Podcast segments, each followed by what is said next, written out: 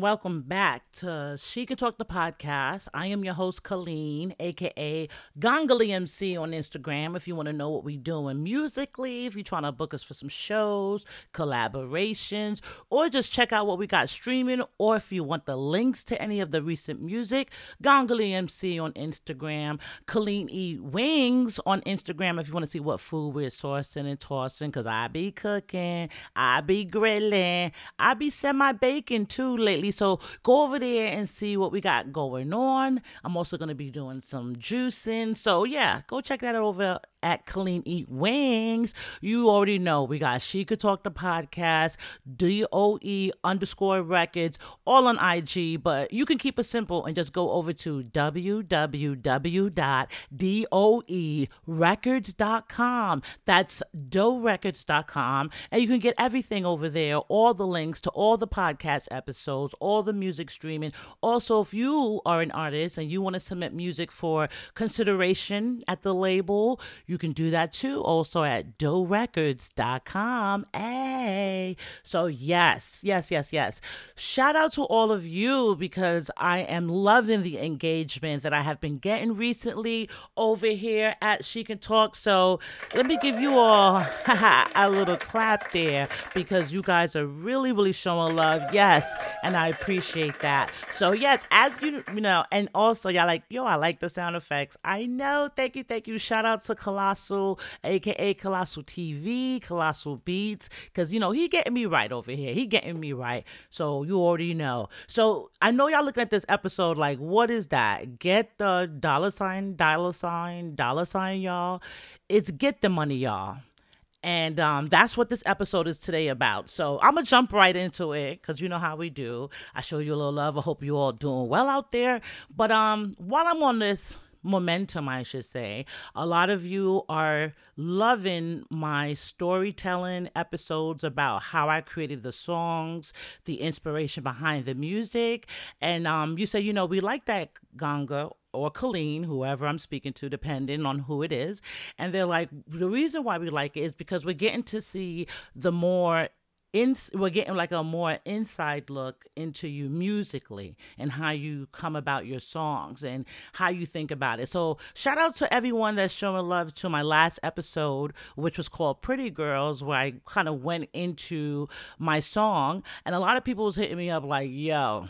This song is classic, definitely classic. You banned nowhere, and it is definitely relevant. So, thank you all, guys. I want to go ahead and just get a little cheering on for y'all. Give you guys a round of applause. So thank you, thank you for that, for um showing us some love. I definitely do appreciate that. And you said um some of the feedback was like you liked the fact that I gave a little in depth. Some people said they never even heard the song before, so it sounds completely relevant to them and it all makes sense. Some people said, Are you a psychic friend? Because what?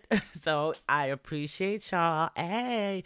So, what I wanted to do especially because it's you know the holiday time and as we are closing out you know we just seen the hip hop 50th grammy tribute. So shout out if you didn't see it.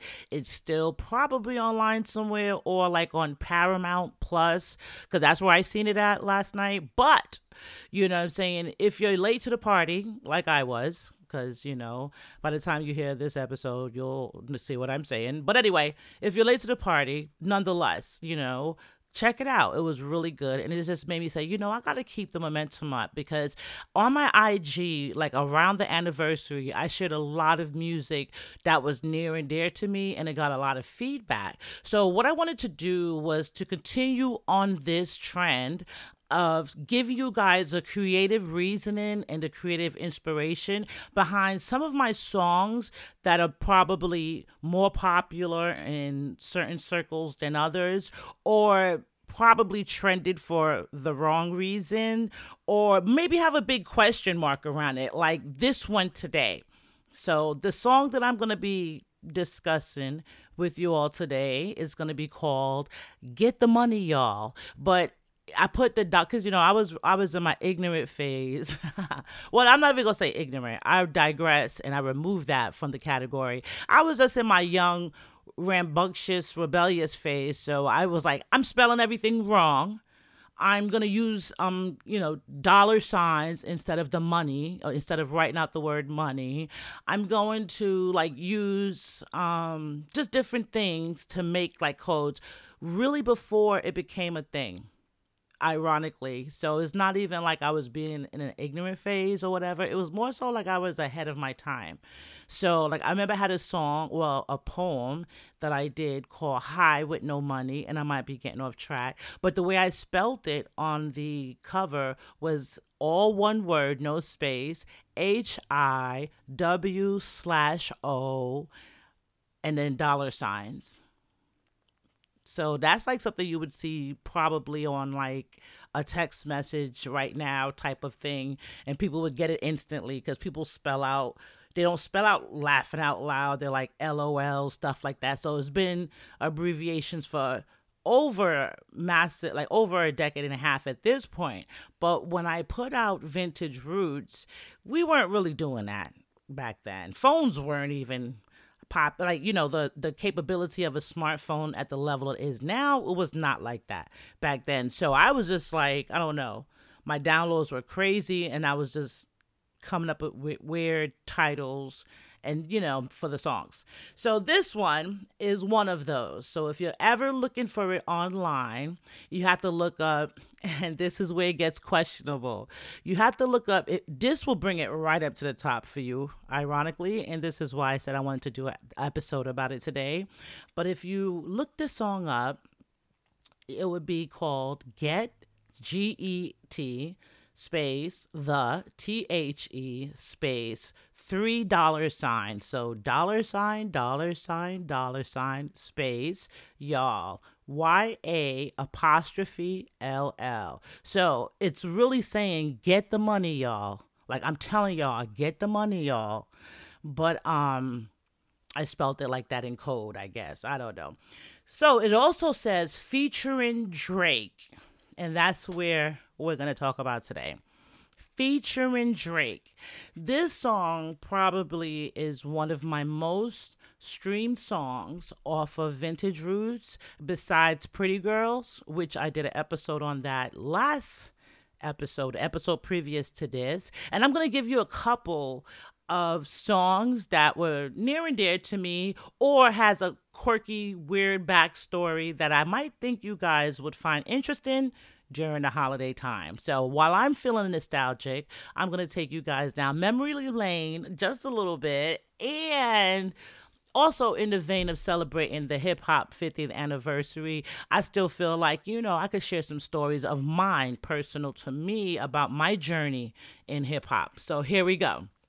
So just to clear the air for everyone and Drake, aka Aubrey Graham, just to clear the air for all of y'all. The guy that's rapping on my song is not the Drake that everyone knows. He is Drake from Virginia Beach. This song was recorded before we knew who a Drake was. Yes, the irony of life. Dude is a dope rapper. The crazy thing is, his rap name was not really Drake, it was Sir Francis Drake. Follow me now. Sir Francis Drake. That was his name. And um, I didn't think it was his rap name, honestly, because I was like, that's like a whole knight in shining armor. It's a whole you know, like like you're on an ex- exploration with Magellan and Christopher Columbus. What? You know what I'm saying? But the irony of life, he took the you know how some people will have a name from like um John Gotti, but you know it's a, a black guy from Brooklyn. Biggie Smalls, for example, you know, even though in some circles, if you know, Biggie Smalls was also, I think, a part of like the Sandlot movie, but you know, yeah, some people look at it gangster, you know, Frank White. Um, you know, how people would take real people's name, Freeway, Ricky Ross, Rick Ross. People would take names of popular people and in a lot of cases, gangsters and mob figures and co- incorporated into the names. You know, we see a lot of Gottis, a lot of, you know, all types of stuff in rap and it's not it's okay there's no nothing against that so he basically did the same thing but we thought it was weird because instead of him saying like oh i'm you know Frank White or whatever, which we know these names are already taken. So I'm not, you know, trying to say he should have called himself Frank White or anything. But um yeah, instead of that, he went with this name, Sir Francis Drake, and that was his full rap name, Sir Francis Drake. Also, the irony of life, Sir Francis Drake in real life, and you can Google it, was an American explorer. So he was one of the people that came over to explore America in the 1500s. So there you go. But you know what's crazy? The crazy thing here, and let me just make sure. Yeah, okay. So no, I'm not looking at it right. So yeah, no, he's from he's an English and explorer, so he's from England, and he's best known for his circumnavigation of the world in a single expedition, which existed between 1577 and 1580. So yeah, it's an English explorer. Like if you think of like um, Christopher Columbus, etc. He was based out of the Caribbean, um, but you know, English explorer, and he was basically known for traveling the Caribbean or exploring the Caribbean and um, Spanish countries and some of the lower Americas. So there you go. You could look him up. So my friend, my fellow MC out of Virginia Beach, his name was Sir Francis Drake. And we was like, we don't like that, bro. Like that's long. like so on the you, know, you know, about to go on stage like next we got you know, Sir Francis Drake and Ganga Like that's like like a whole family coming up there, like your first, middle, and last name. Like, you know. The crazy thing is I won't call out his real governmental name because I really wish I could have had him on the show so we could have expanded on it a little bit more. But shout out to you, you know, Virginia Beach, Sir Francis Drake, aka our Drake, you know what I'm saying?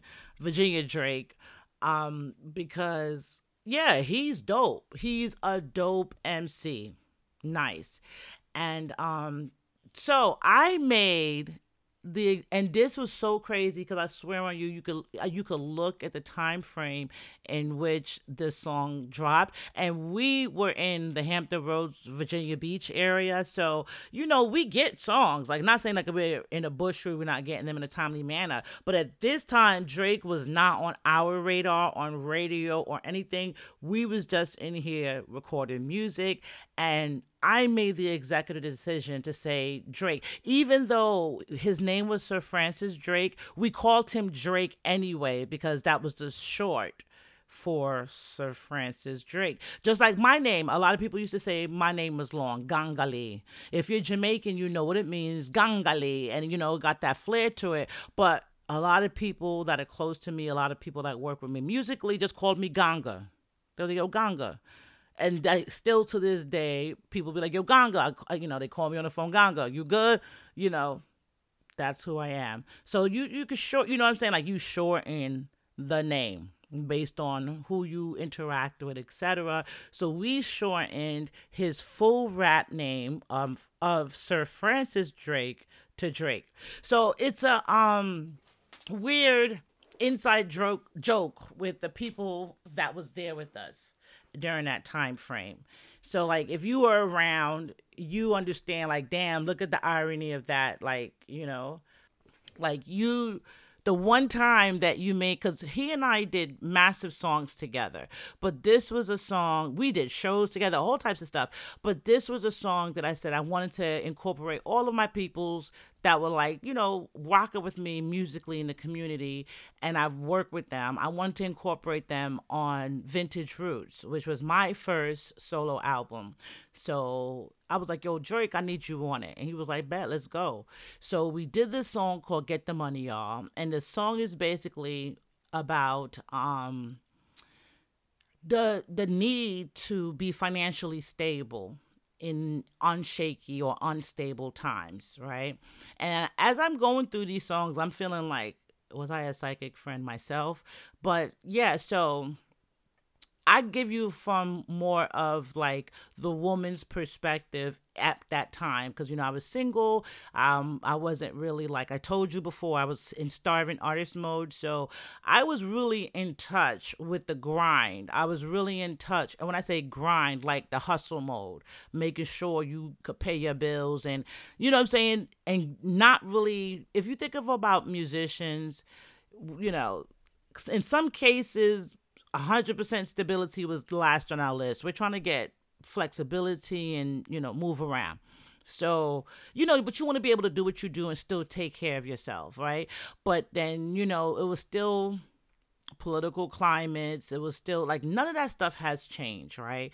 So, you know, I saw something ironically, and I'm going to go off track. You know how I always take us down a little rabbit hole and then we come back.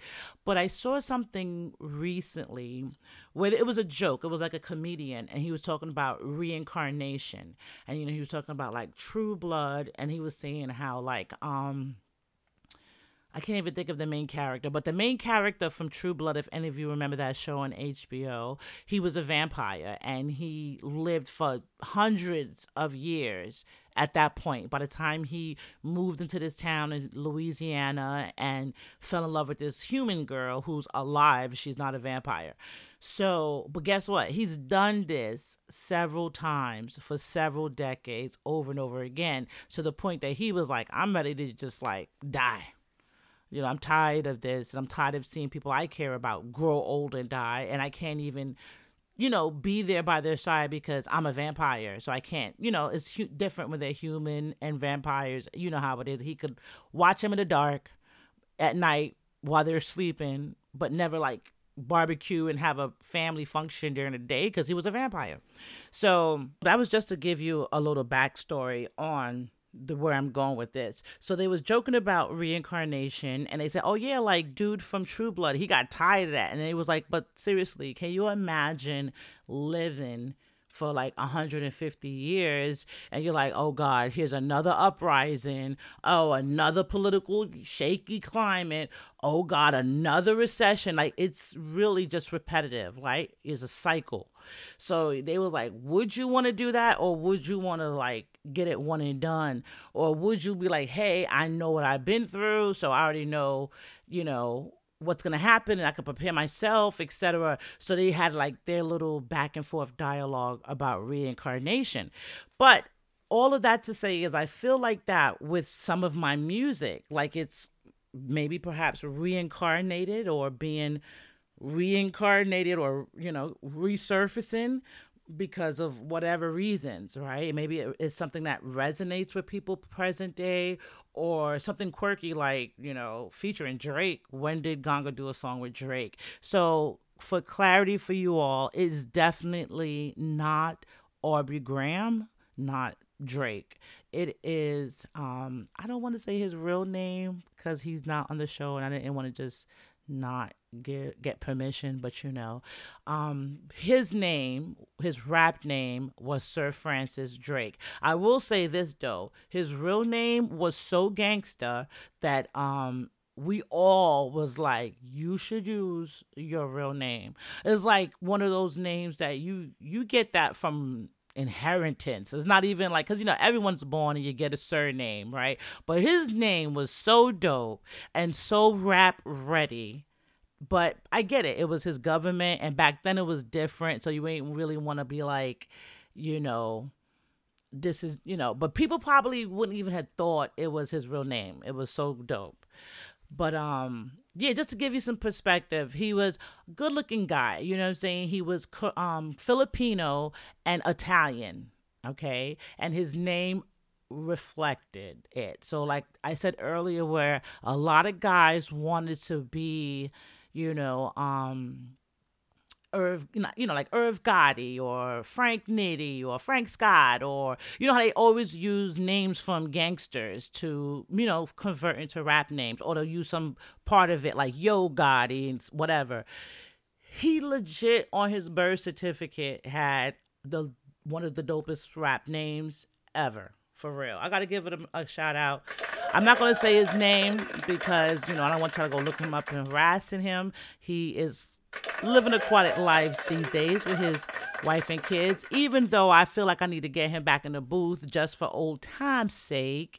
And also, who I will shout out is the man who brought us together um, to even do this song and a, a lot of other songs. You know, I had a hard job. I'm telling you, I used to be like, overtime, triple time in the studio, you know, like not even come out the room to see what the weather was like or what time of day it was type. So I had hard drives on top of hard drives that even recently I'm like, I need to see if we could crack the code and get into some of these because you know, you just never know. But yeah, I used to have artists coming over all the time, and not just rappers. I used to have singers, rock bands, like guitarists, drummers, and yeah, thank I was grateful that I lived in a townhouse at the time. But my neighbors, I'm also grateful that my neighbors were cool because we, you know, it was a musician's house, you know. So um, yeah. So shout out to Diaz.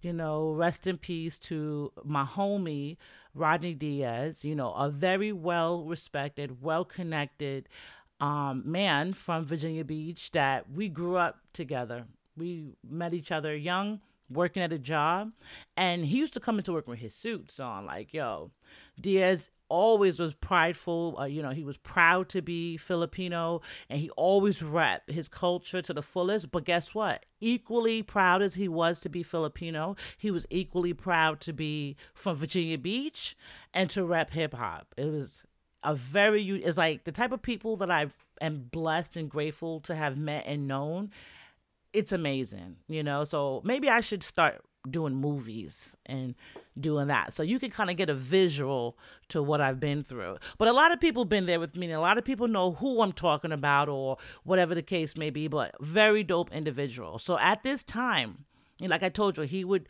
when we was working like little customer service gigs, he was coming in there suited up. Like, you know, we definitely had to be professional. But he was coming in like he ran the establishment, you know. And we used to be like, Diaz, where you going?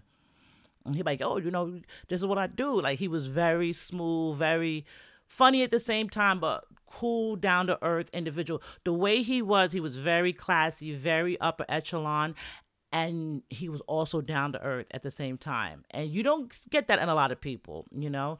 But um he called himself saying well i'm not to say called himself. From that time he went on into saying hey i'm to start managing because i got a couple of friends that they do good music. And he was inspired by you know me and my old group. He had a lot of music connections and influence around him and his you know we're, we're all from the beach you know? So you know, he has connects. He was also indirectly related to Chad Hugo from the Neptune. So the community, like the Filipino community, was strong in the beach, and he was definitely a part of it. Um, Drake or Sir Francis Drake was also a part of that community as well, because like I said, he's Filipino and Italian. And he lives in the beach and they grew up together. So he was like, Yo, he's one of my artists that I'm to bring through to your studio. Check him out came through crazy spitting like nonstop for hours. I was like, yo. And then if you see him, good looking guy, but he don't even look the way he sound, you know? Some people were surprised to know like this dude is not even black, you know? But um race aside, that doesn't even matter because we were just a community. We was all family. Like we was cousins. You know what I'm saying? Like you couldn't tell us nothing. And we became so intertwined like I'm at Diaz's house eating his mom's, you know, food. And I'm like, yo, can your mom send some ponze? You know, I, I want some of the lumpia. You know, so we were intertwined and became family through the music. You know, like every show I had, every birthday I celebrated in Virginia Beach, Diaz was there. You know what I'm saying? Drake was there. A, a few, a bunch of people. I just don't want to call out everyone governmental on the show. And then y'all be like, why you blew me up like that? Nah, it's not. But y'all know who y'all are. Because as I'm talking through these memories, y'all going down memory lane with me. Some of y'all. If not, then this is new. And that's cool. And that's what I wanted to do. I wanted to share some memories about some of the stuff that inspired this song or different songs from different periods in my life. So, as I was saying, you know, this song is on the same album as Pretty Girls. So, you know, I'm doing different songs, doing different um, concepts. You know, at this time, I was really big into storytelling.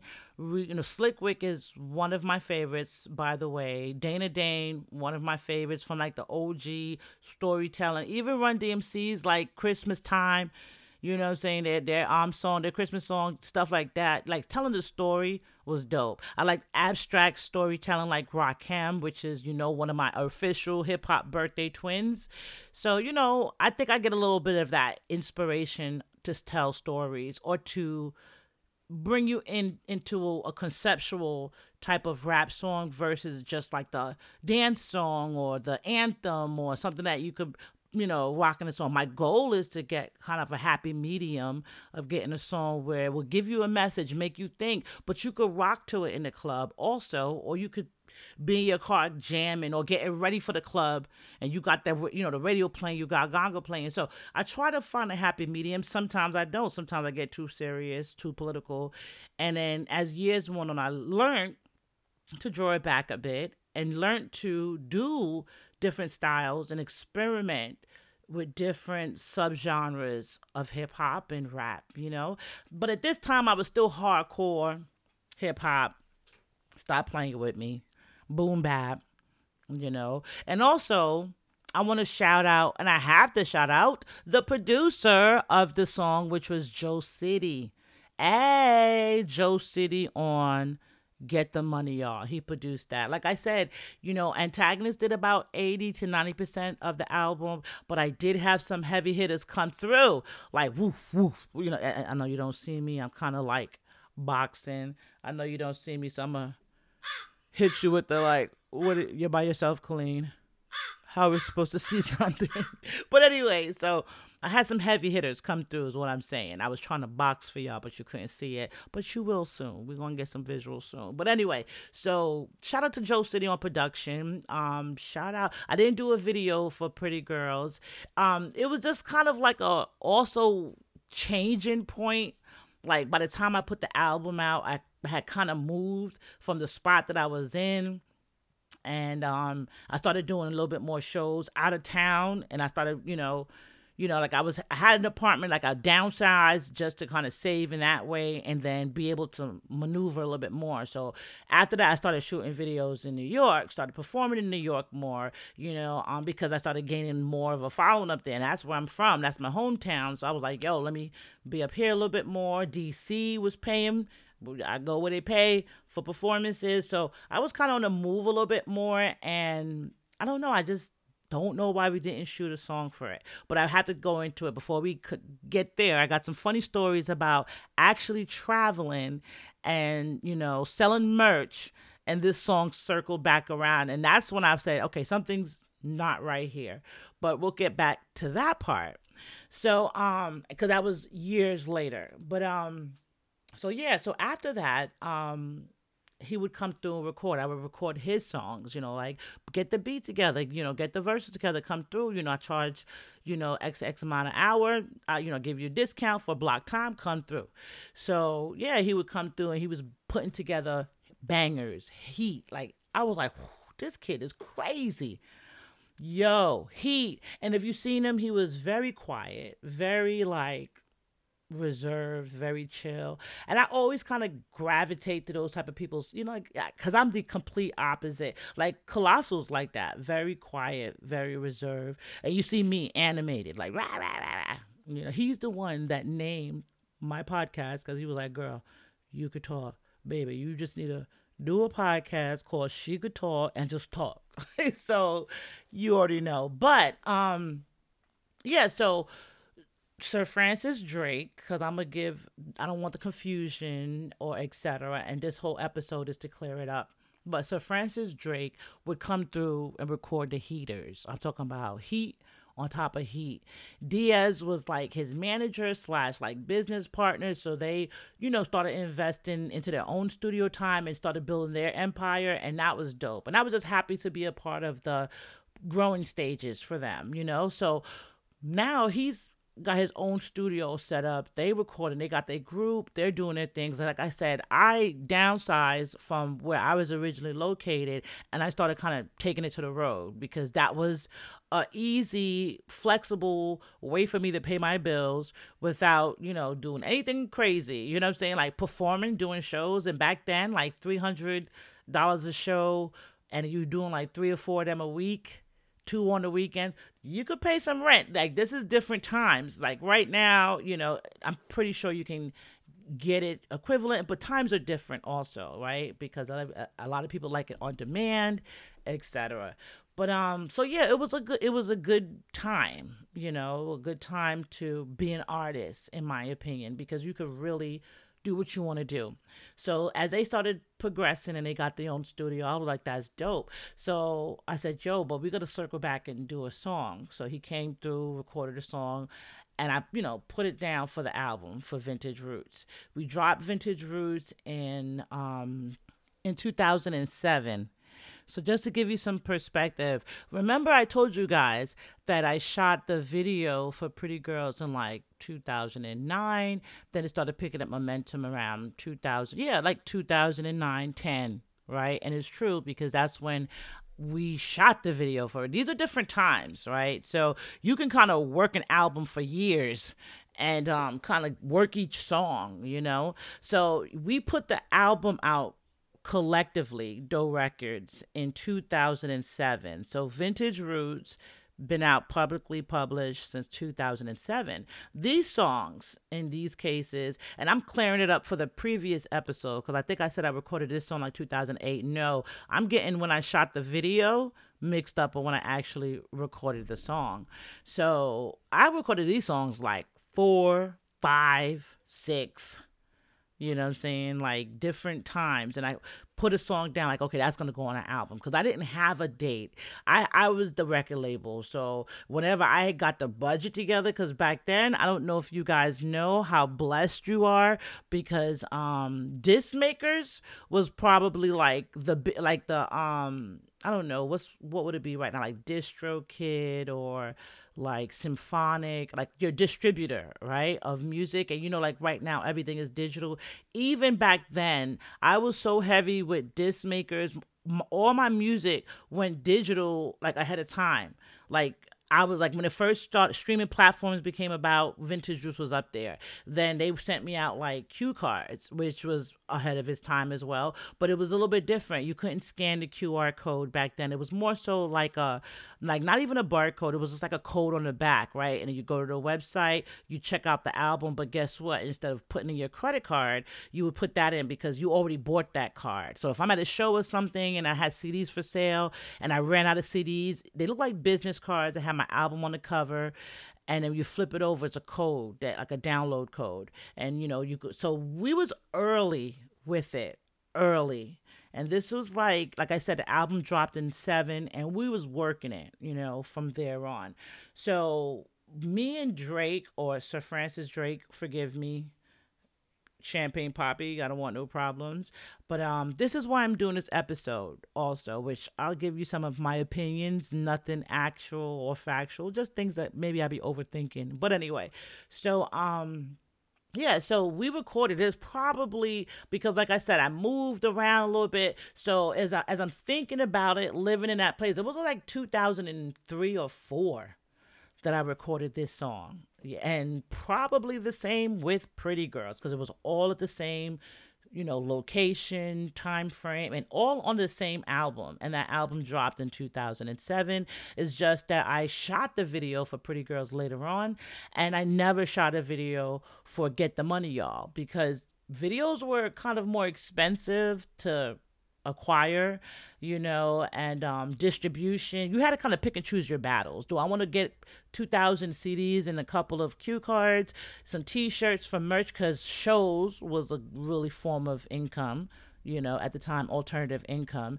So I was like, do I want to um spend money on you know, saying a whole bunch of CDs, or do I want to, you know, do this? You know, you had to pick and choose your battles. So there you go.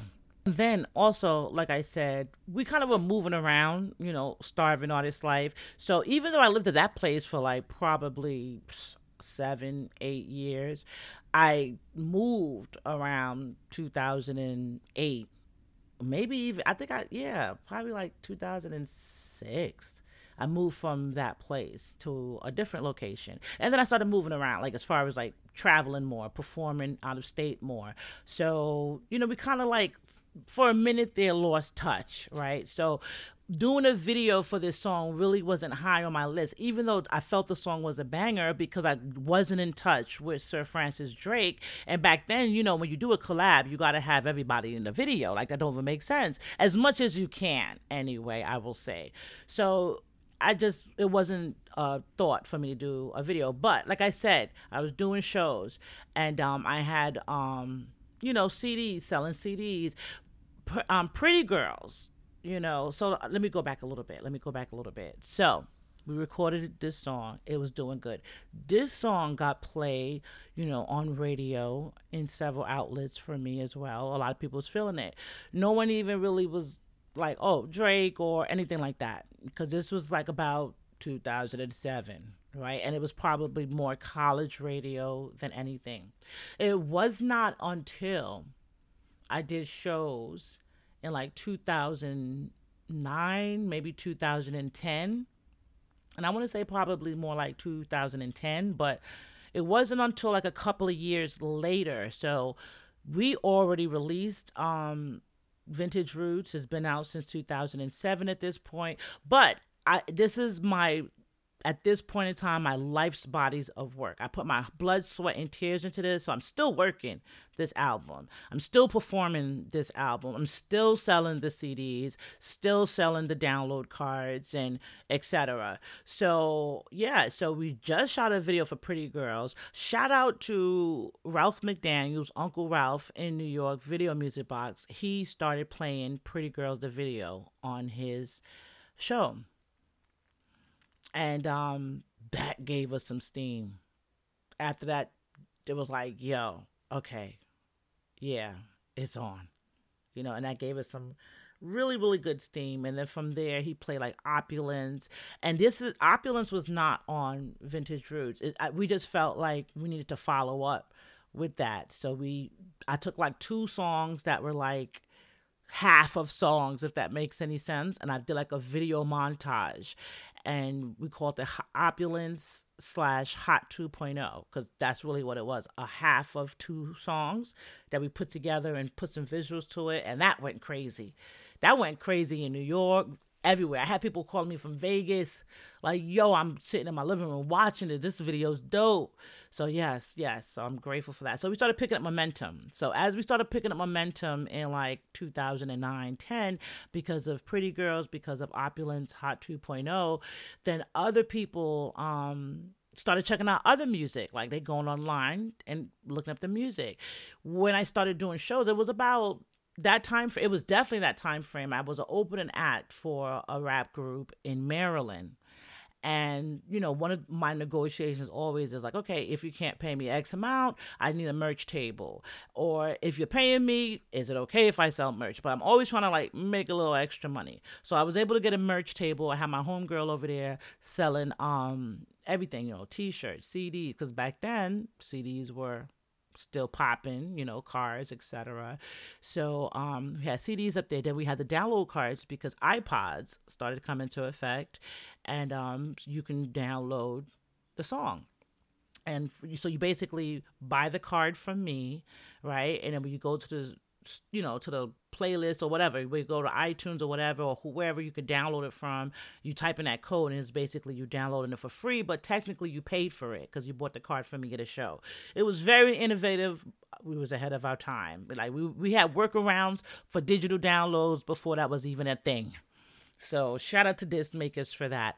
But then um yeah, so she was at the merch table selling the merch, selling the merch. Then I, you know, killed the show. It was a really good show. Then the open, um, the act that I was opening for, I had a song with them. So later on in the show, I had to kind of go back out there and do my song with them, and we killed that. So the crowd was like a really great crowd. So when I got off stage, my homegirl looked like she was fighting for her life at the merch table. I'm like, yo, what is going on? Like, she was like, yo, they just eating everything up. Like, yo, I'm selling the business cards for three dollars because I ran out of the cue cards. So I was like, word? And he was like, yo, you got Drake up here. And we was in Maryland. So we're like about five hours away from Virginia Beach, right?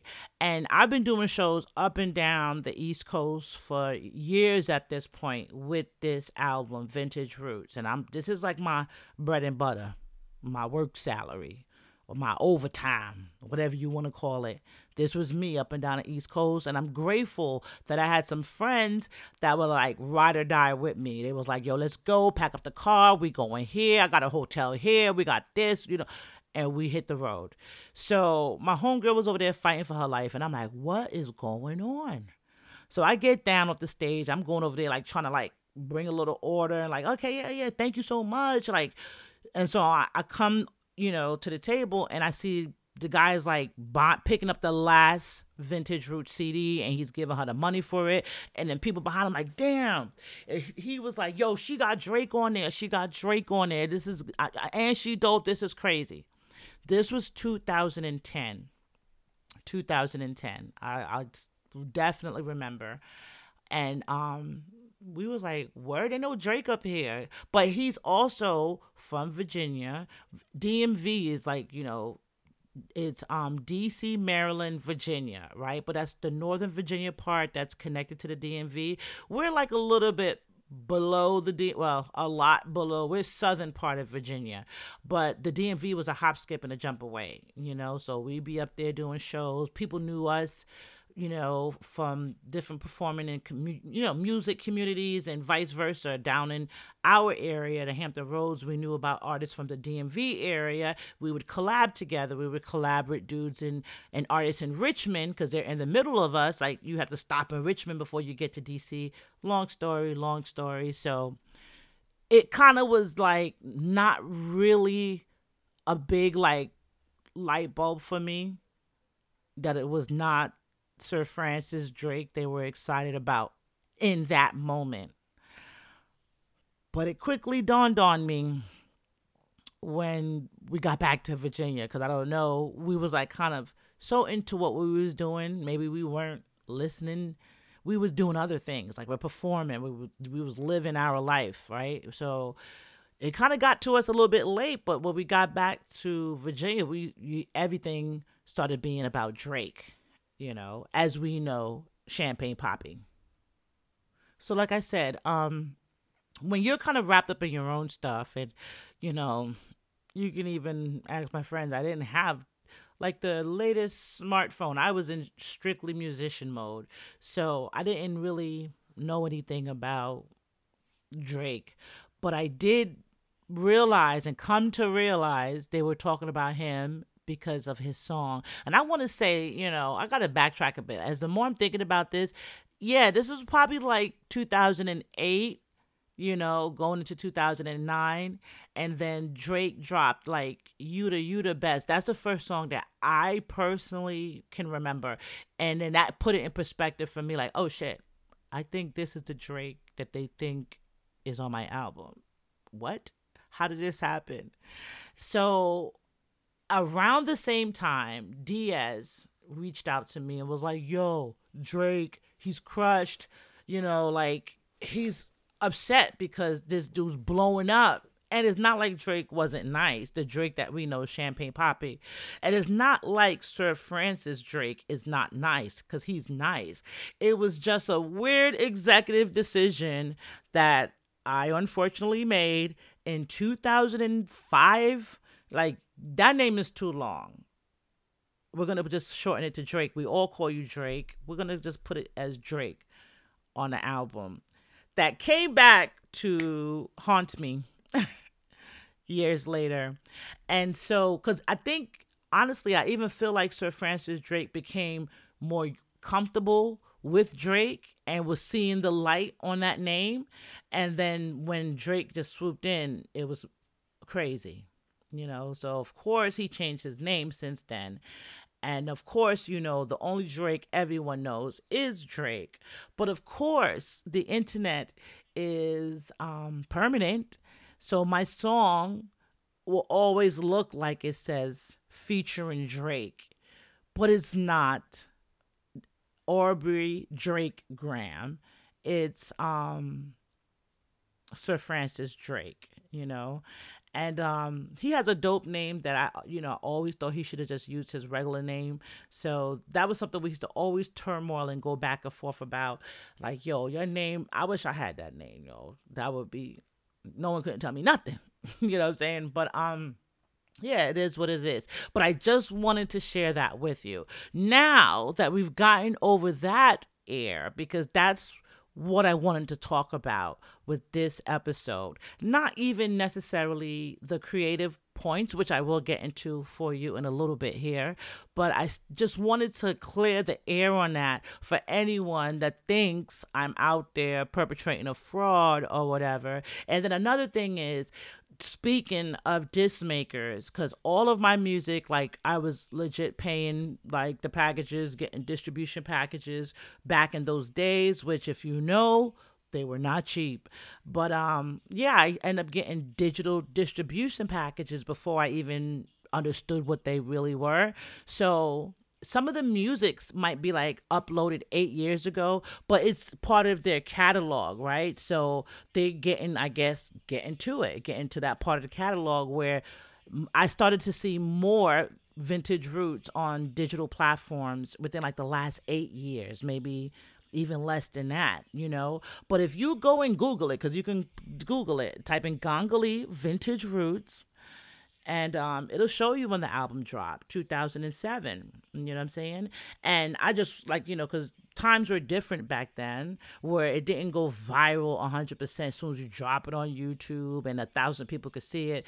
You had to work the streets. You had to work the circuit. You had to work the clubs. You had to work the radio work the dj everything collectively. So it was 100% my full-time job. So sometimes I didn't watch TV and I didn't um listen to the radio because I'm trying to listen to this song to see if I need to go back in the studio and mix it one more time, or I'm listening to this beat to see what I can come with it with a new song, you know. So I was in my bubble. I remember one of um my homeboys and he was like, you know, the um rapping slash always got the tree type of dude. So he was a cool dude, like cool, very laid back surfer type of dude, right? And you know, it's so funny because like how these kids now be like, "Yo, bro," and "Yo, bro." He was like that back then, and then he was like into surfing heavy, you know, and we were in Virginia Beach where it was like four seasons, like winter, spring, summer, and fall. But dude was always in like some Hawaiian shorts, flip flops, and a hoodie. But guess what? DJ'd crazy, rap crazy, and he was just mellow, had the tree, etc. Beach parties at his parents' crib. Fun times, fun times. But he was like, yo, Ganga, you need to listen to the radio, man. Like, you're so engulfed in your music. Sometimes you got to come out the bubble, man. And I was like, man, what you mean? He was like, you can't just listen to yourself all day. And I'll never forget him telling me that because him saying that coupled with the experience I had after that, realizing that I was um, pushing a song that had the name of another artist so it's it could kind of confuse our audience and then confuse you know, kind of make me look like I'm a fraud or something. Like, you know how you'll see back in the days, or even still to this day, because T.I. just flipped about that. But, but they'll put like a celebrity's image on a flyer to pull in people to the club, knowing that celebrity's not there, right? That's fraud and that's bogus.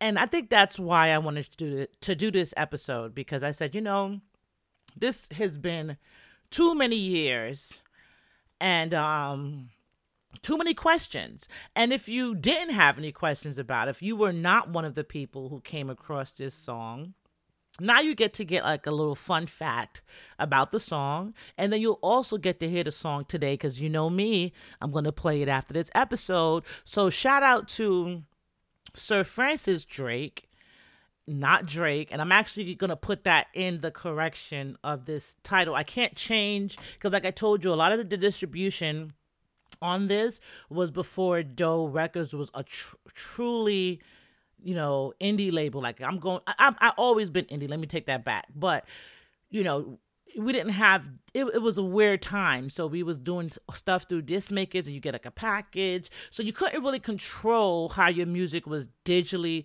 distributed so i couldn't go back and be like hey could you edit this? is what i'm trying to say.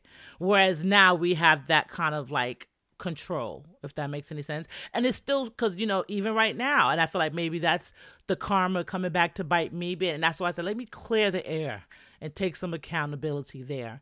Because i'm even dealing in present day with two other Gongolese out there and a couple of years ago i had to deal with uh, artist, a Spanish artist, who named his album Gongoli and used very similar fonts and colors and artwork you know to my um all fruits ripe album. So yeah so it's um am i to say they did it on purpose? I don't know. You know like the two artists that i contend with back and forth on this. I've been Gongolese since 93. These artists popped up in the last couple of years. Um, I do own, you know, the name is registered trademark. But um, so we had that back and forth. But I also understand how they can come up with that name because, first of all, it's a more masculine name and I was given that name by like you know a reggae artist. So because the way I was killing on the mic or whatever, like yo, you wicked and rough like a guy. So you know my delivery. So I could see why men use the name. You you're probably never gonna see a woman other than me named Gangali unless I give me a picnic the name Gangali and um, they're also Rastafarian, and they're also like from Africa or Ethiopia, you know, Rastafarian base, because that's all in the the concept of the name. And so, with my family being Jamaican, you know, at points in time, my fa- my father basically lives the Rastafarian lifestyle, and my great grandmother they call her the Indian Rasta they said Mama Coolie, but she Rasta, Coolie Rasta, because she cooked more Ital food versus, you know, others type of food. So I was paying homage and keeping my culture alive by putting or using Gongoli as a rap name. But when I first started out rapping in the Bronx, my name was Big Lee. You know, I was part of, you know, Doo-Wop and the Bounce Squad. I had like a sweatshirt that said Bounce Squad, Big Lee. You know, like if I did shows, like if you saw me on mixtapes, you know, I did like Ron G, SNS mixtapes back then, did a couple of freestyles here and there, Big Lee. So I think that um that might also spark a little nostalgia for some like, oh, is that Big Lee from the Bronx? Yeah, same one. I just changed the name to Gongoli as I became more developed as an artist. And that stuck with me after someone called me that during like a show and I was like, Big Lee. And they were like, nah, man, Gangali, Gangali. And then that became the name. And I, you know, took that from there. So, um, just to give you a little insight there. So I understand how it is to be like great minds think alike. And, you know, you can come up with a similar name, the same name, a similar song title you know, now to me, when you start getting into the rhythms and the cadence, I can't say it's that like that was great minds think alike. But you know, certain things like you, how many titles, like for example, me just looking up pretty girls to add it to the podcast episode for promo. 10,000 pretty girls came up. Plus, Ice Spice has a song called Pretty Girls right now. You know, so same song, no title yes so great minds can think alike and things like titles and names and stuff can kind of get into that gray area of similarity like you don't even do it on purpose you know? I remember common sense who we know in 2023 is common. When he first started rapping when we when i first heard of him as a you know youngster in new york we was watching common's videos and hype off of him like who is this cutie from chicago or whatever he was called Common Sense. But then guess what? It, I think it was like a rap group, not a rap group, excuse me, a rock group or something else named Common Sense who owned the rights to the name and they he had to change his name. Same thing with Biggie Smalls. It was another group named Biggie Smalls. They owned the name. He had to change his name to the Notorious B.I.G. Even though people still called him Biggie Smalls to some degree, you know. But um, it's kind of like if you know, you know. But I just felt like I needed to clear that air because it happened here too. Like, no, this is not Champagne Papi. Now, I have to send this message out. Everyone else can listen, and I hope if for some reason Drake aka Champagne Papi, aka Mr. Aubrey Graham, was able to hear this episode at any point in time from my mouth to your ears. This was just a cross hairs of misunderstanding, if that makes any sense. My album was released in 2007 after like massive years of me recording, putting together, budgeting to save to put my music out as an indie artist because I did not have a label. I didn't have a label budget. We always been indie.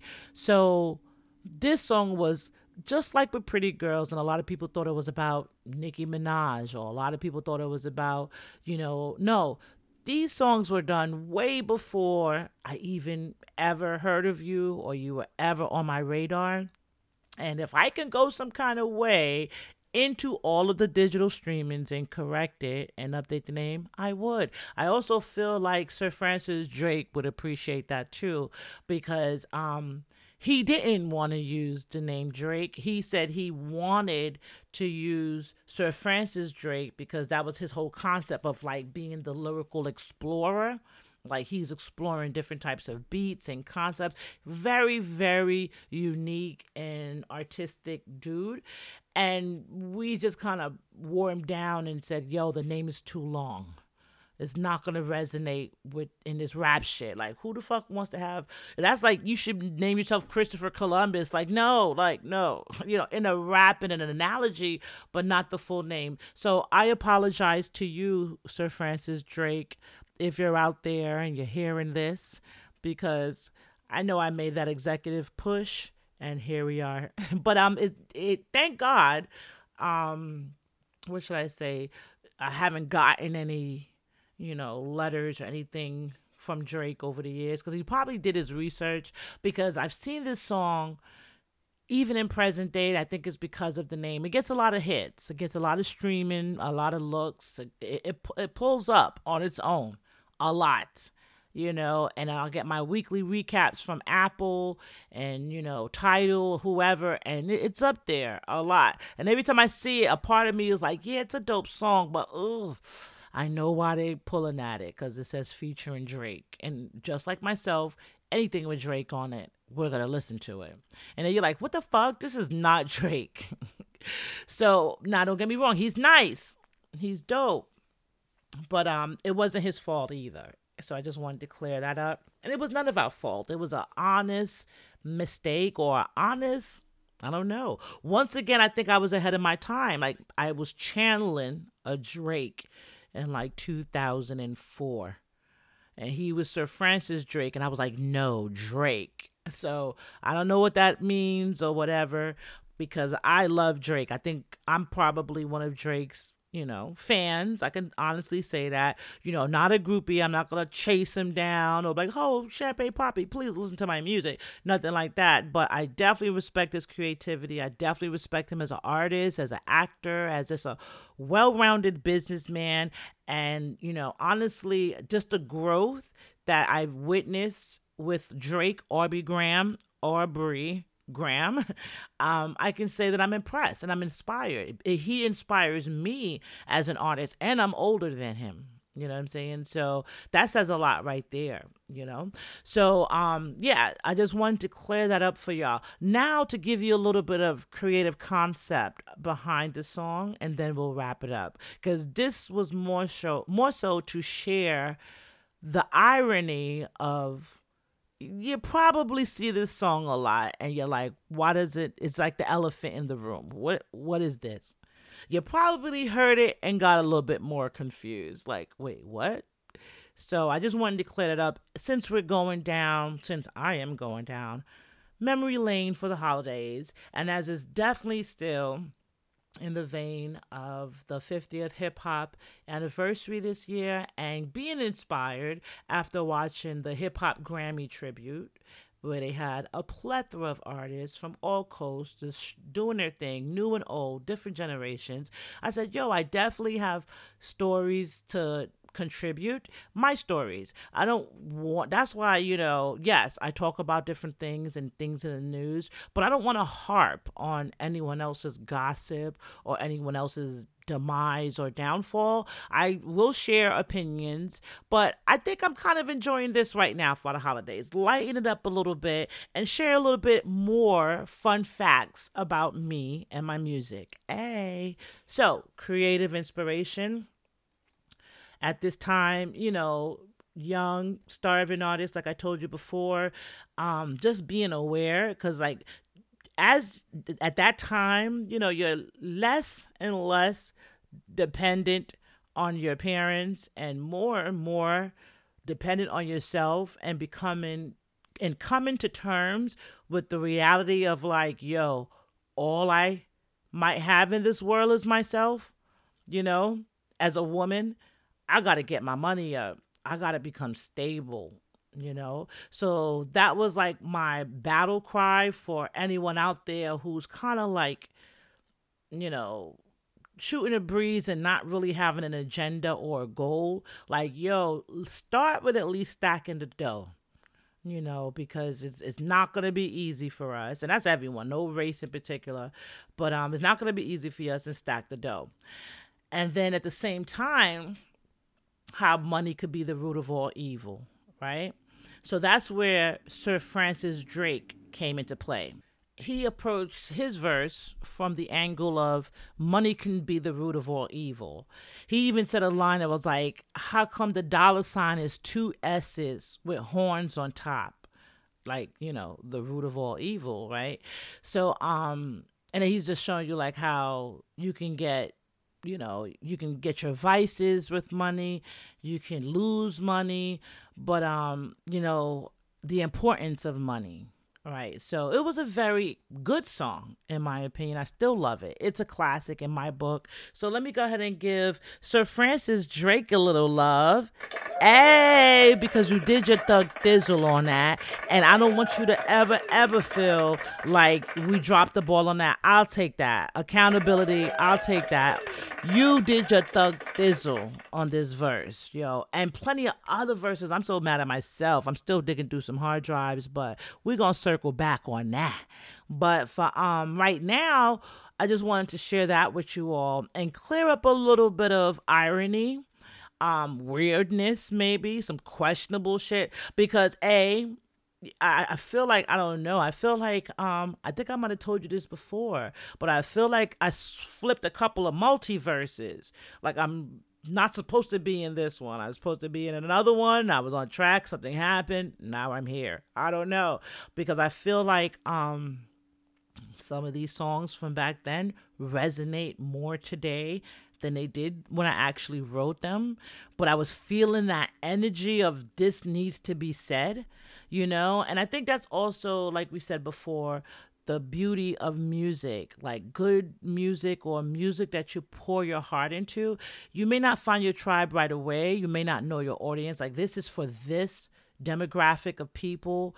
But eventually, the audience will find you the audience will find your song one way or the other and um it'll all make sense and it'll all make sense in the end. So that's how i kind of feel about these songs and that's why i wanted to share them with you and also clear the air because i think this is probably one of the reasons why i rarely you know, throw it up in modern times or recent times, like, hey, throwback, flashback, whatever, because I just don't want to confuse the audience and they think that I'm trying to play with in Drake face because that's not the case, or trying to think that I'm doing some old bootleg janky promotion where I'm using a celebrity to push my music because that's not the case. So yeah, and I mean it's all on paper, it's all legit, it's all official, and we I, I got the masters and the masters got dates. So this has been stuff that's been recorded from like 2004 and then budget my budget because I'm Doe Records got together about maybe 2006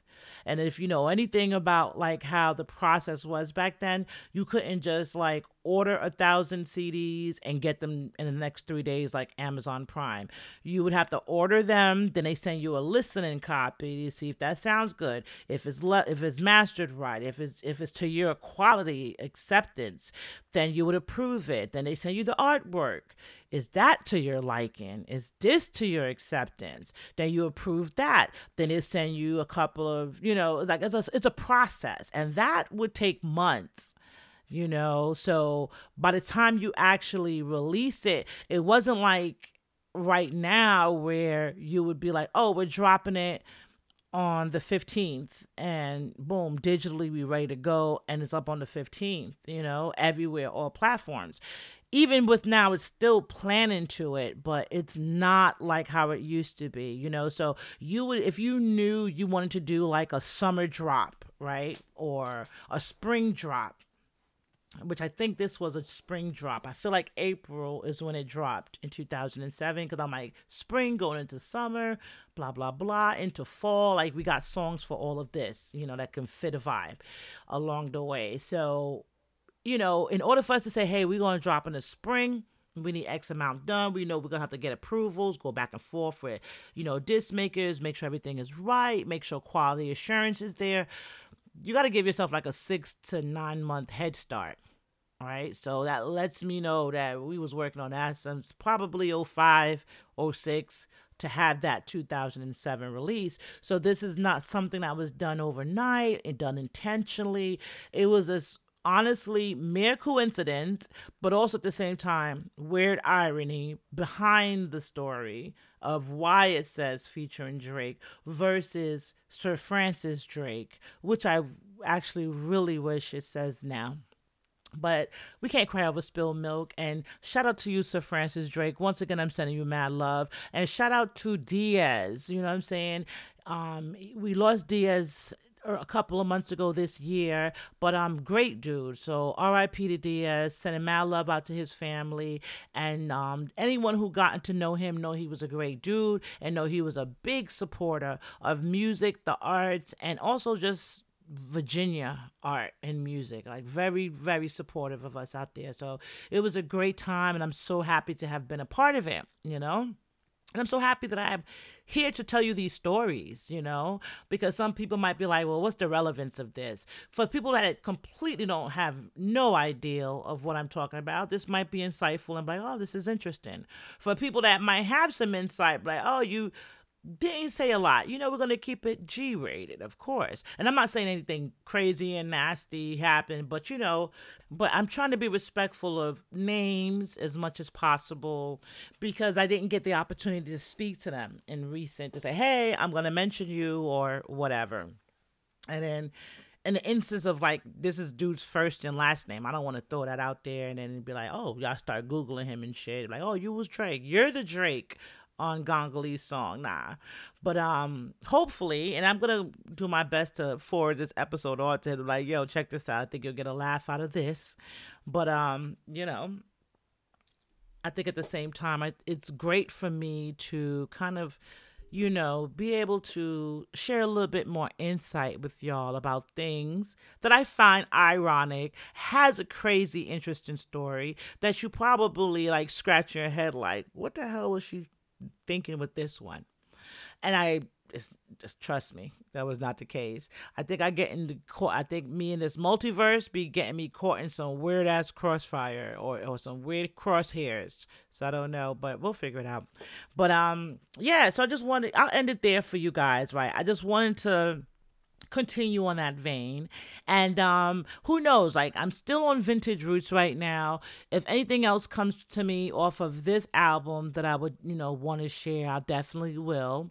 But um, I got a couple more albums. I got all Fruits Ripe. We got um They Swear It's One Better. They got La Esmeralda.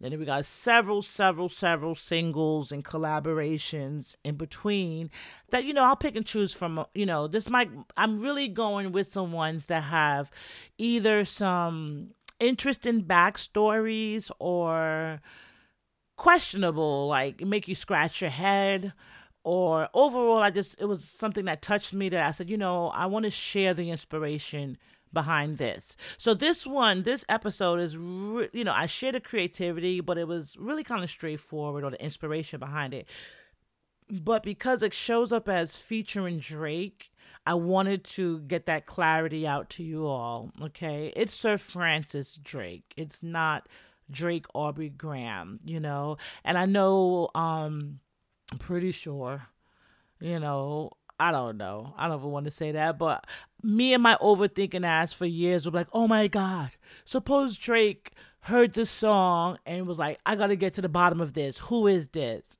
And then suppose he realized the song came out before he was, you know, blowing up. So he was like, oh, okay, and left me alone. I don't know. Like I just be thinking weird stuff. But um, if he was to ever, ever get a chance to hear this episode, that would be pretty cool for him to hear. So if anyone out there know him, you could share this with him because I am one of his fans. I love his music. I, you know, all a majority of my cooking reels, I'll be using like Drake verses to like, you know, show you what the menu is because he be rhyming about stuff and I'd be like, boom, this is what we're making tonight. So um I love his work. I love him as an artist and I respect him as an artist and, and everything. Businessman, person, philanthropist, whatever he's doing.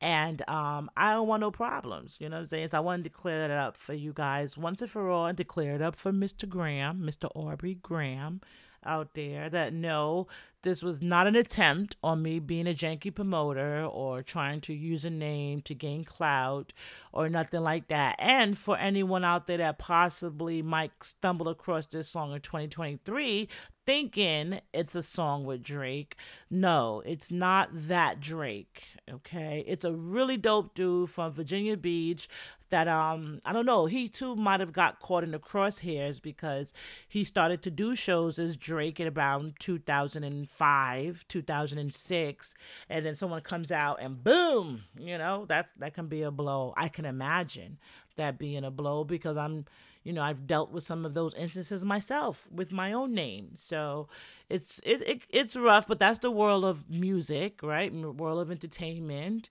and um just business, I guess, also at the same time.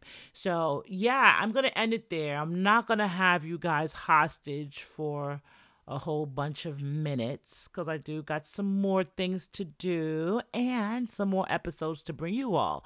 But this one, I just wanted to share that with you, little fun facts. And um tell me, did you come across this song before this episode and was scratching your head like, is this an old Drake song? Is this Drake? Or is this a different Drake? Or did I bring attention to, did I bring this song to your attention just now? And you're like, oh, you know, this is interesting and that was a, a, interesting backstory. Either way let me know you know what i'm saying? Like let's um interact and engage me on it. Tell me how you feel tell me what you think.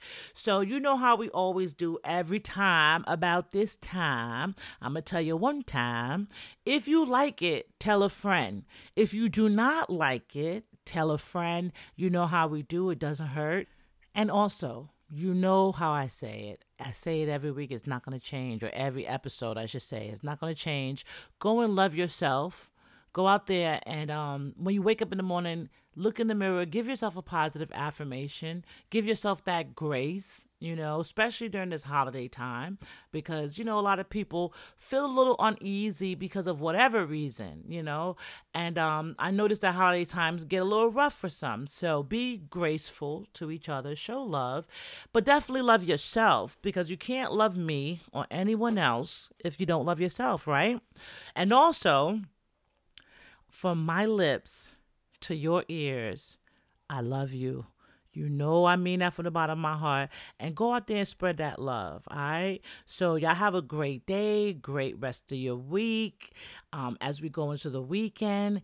And um make it count, y'all. Make it make it count because um yeah, it's um it's the holiday time, right? So I hope this episode was good to y'all. I'm about to drop the song for you now. So this once again is called Get the Money, y'all, featuring Sir Francis Drake. Let's go ahead and get that clarity going for y'all now, right? Until next time, y'all stay blessed, y'all stay safe, and y'all be good, all right? Peace.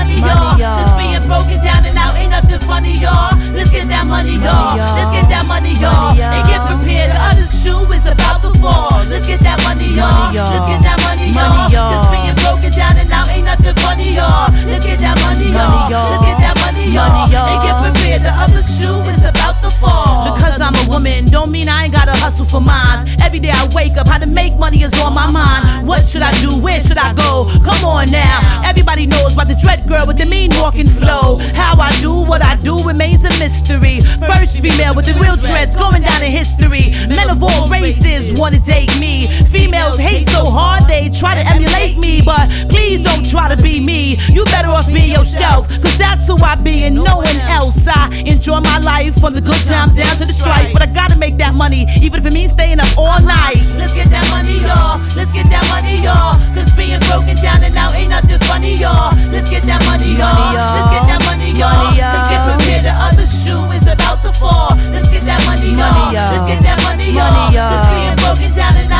ain't nothing funny, y'all. Let's get that money, y'all. Let's get that money, y'all. And get prepared. The other shoe Hey yo, is hey yo, we gon' be trust. It's written on every dollar bill. How about a mill? God should have allowed us to steal. Uh. It costs an arm and a leg for you to get healed. You give me bread, I give you wine for that buzz you feel. How can a uh. dollar sign is an S with two horns on top? It can make a person wanna kill like it or not. Let's get that money, y'all. Let's hit every corner shop by uh-huh. keeping it tight. That's how we gon' form or not. This is a movement where you can only survive you save. I'm passing around the bucket. If you don't like it, then great. I'm looking for 10% on whatever you make. It is what it is now, cause they listen to the snake. Holla back if you trying to get your wallet fat. I'm working hard while they hanging out with the alcohol is at. They took it off the menu, but you can still get a double stack. I swear to get it poppin', like we walking on bubble uh-uh. wrap. Let's get that money, y'all. Let's get that money, y'all. Cause being broken down and out ain't nothing funny, y'all. Let's get that money, y'all. Let's get that money, y'all. And get prepared. The other shoe is about to fall. Let's get that money, y'all. Let's get that money, y'all. Cause being broken down and out ain't nothing funny, y'all. Let's get that money, y'all. Let's get that money, y'all. And get prepared. The other shoe is about to fall. Like my man Hood said, good can come to an end. So if you can't keep up with this, it's the end friend. I felt the tension, it's been a long time coming. So let me do me while you keep on trucking. You need to kick rocks like a butch lick box. I do this music cause it's all I got. I plan to go down as legendary in hip hop. And you can view me on the tube, rocking it non-stop. I play the game on like y'all, I plan to win. Cause I've been doing my homework from back in the beginning. While y'all been chilling off of minuscule earnings. Lessons placed in front of you, but no one is learning. Ganga deserving of the title as the queen. Been doing my thing for so many years on the underground scene. But now I'm coming for air and claiming what's mine. And reaping from the benefits of a long, hard grind. Let's get that money, y'all. Let's get that money, y'all. Cause being broken down and out ain't nothing funny, y'all. Let's get that. Money, y'all. Let's get that money, y'all. Other shoe is about to fall. Let's get that money, y'all. Let's get that money, y'all. Cause being broken down and out ain't nothing funny, y'all. Let's get that money, y'all. Let's get that money, y'all. And get prepared. The other shoe is about to fall. Let's get that money, y'all. Let's get that money, y'all. Cause being broken down and out ain't nothing funny, y'all. Let's get that money, y'all. Let's get that. Money, y'all. And get prepared. The other shoe is about to fall. Let's get that money, y'all. Let's get that money, y'all. Uh.